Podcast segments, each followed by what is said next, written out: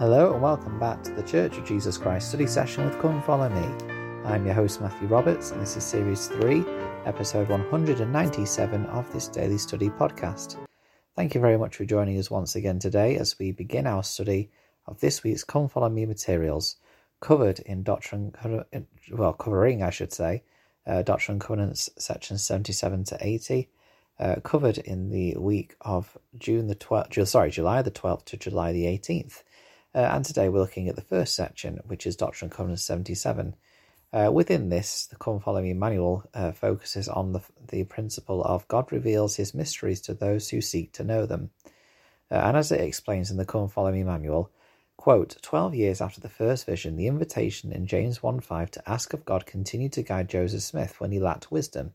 When he and Sidney Rigdon had questions about the book of Revelation as they worked on the inspired translation of the Bible, Joseph naturally sought wisdom from God. As you read Doctrine and Covenants 77, consider recording your insights in relevant chapters in the book of Revelation. Um, but what I like particularly is what it says here quote, In addition, ponder how you can follow the prophet Joseph's example when you study the scriptures. You might ask Heavenly Father, What am I to understand? Close quote. Um, so, just to delve a little bit deeper into the background and context, here we have um, this given in early March um, 1832. Um, because of the date that Joseph gives in one of the records that he writes regarding this translation, about when they reach the book of Revelation, uh, and also when they have um, other accounts of them working on this book, we believe it would be between the 4th and 20th of March, uh, 1832. Um, now, interestingly, this Revelation Doctrine and Covenants 77 was not actually in the original Book of Commandments, and it wasn't even in the original um, edition of the Doctrine and Covenants, uh, or indeed the second edition. I believe it was kind of the mid 1800s that this was included. Um, and it was with Orson Pratt at the time, who was the historian of the church.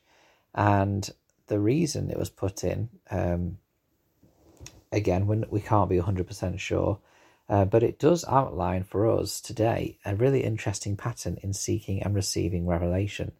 Um, and what I want to do now is, because really that's that is the background, is all in answers to Joseph Smith's uh, questions about the the Bible as they're going through the translation. And it is interesting that uh, obviously the Book of Revelation is one of these big ones which has been a uh, focus, or it, it, it's interesting that the book of Revelation is the one which causes there to be a kind of question answer session between Joseph Smith and the Lord.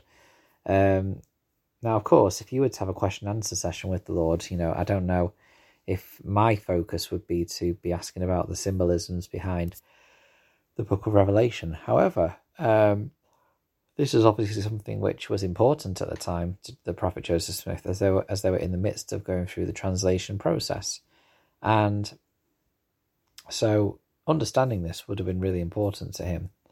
So as we go through Doctrine and Covenants section 77 now, because I think we're just going to cover this in today's episode, um, think about the language and what Joseph Smith does as he goes through these questions.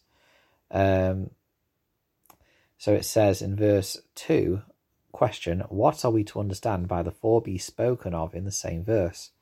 Uh, later on, it says verse in verse 4 question what are we to understand by the eyes and wings which the beast had? Question five, uh, verse 5 question what are we to understand by the four and twenty elders spoken of by john? As you can see the phrase what are we to understand is a very interesting phrase and it's repeated quite a number of times. Um, i haven't actually um, recorded the number of times it is said in this chapter but it is more than a dozen times. Uh, and we could go through them. Uh, and frankly, my understanding and knowledge of the, the book of Revelation is not that strong. Uh, and so I'm not going to uh, give some um, incorrect information here. But for example, we learn about the, the fact that the earth will be in, in a sanctified and immortal and eternal state uh, later in its progression. Uh, we learn about the four beasts and how they um, indicate that another lesson here where some things are temporal and some things are spiritual, and sometimes some revelations or answers that we are given are both spiritual and temporal. Uh, and that is how the Lord works through these ways, uh, so that we are able to receive answers and direction for, for many things. We move on uh, past the, the four beasts and we have the 20 and four elders. Um, and again, um, you know, is this a question of, you know, are there only 24 elders or high priests they are found, or, or as we are taught later? Or is this to indicate that it covers the whole of the house of Israel, which which indeed it does? The 12 tribes of Israel are being gathered today and being part of this great work. Um, and then we have the seven, the book with the seven seals, and how Christ would be the one to open the seven seals and what this means. Uh, lots of discussion around about what those seals are and how within each of those is a dispensation, as it were, or, or a period of time. But we don't suggest that this is a thousand years exactly, uh, because of course we um, our doctrine does not necessarily dictate that the earth is six to seven thousand or six thousand years old. Uh, and so that is something which is interesting to kind of consider there. Um, and then in verse 11, we see about the 144,000. Um, again, you know, we believe as members of the Church Jesus Christ of Latter day Saints that many of God's children are available and able to receive exaltation or to live in the celestial kingdom.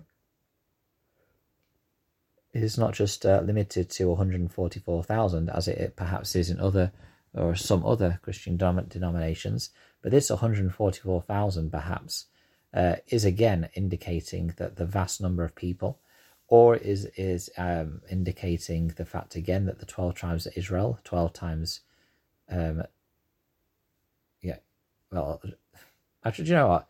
I think that for a second there, I, I wasn't able to work out the maths about uh, with that.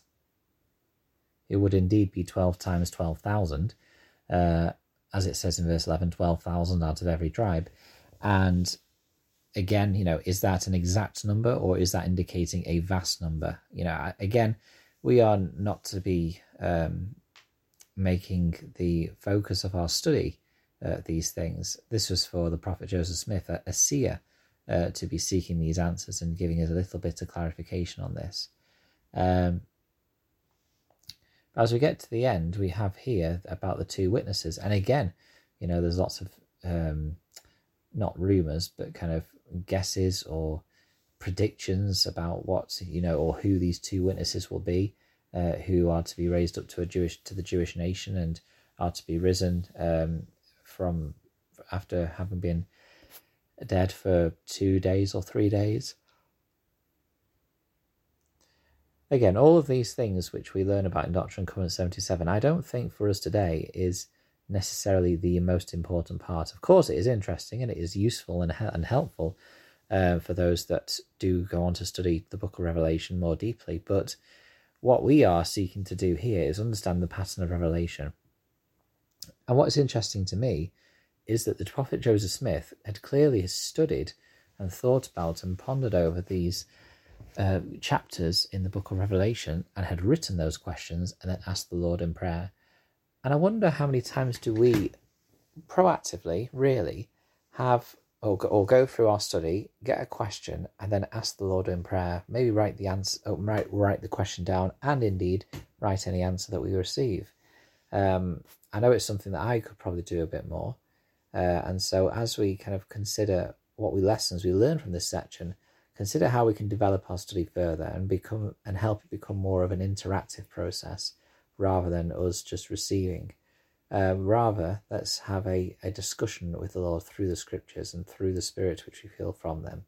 Thank you very much for listening today. Hope you've enjoyed the study. Please continue to follow the podcast and all the social media platforms. You can go to Facebook group, the Facebook group Church of Jesus Christ study session with Come Follow Me, and you can email ldsstudysession at gmail.com. Thank you for your time, and until we meet again.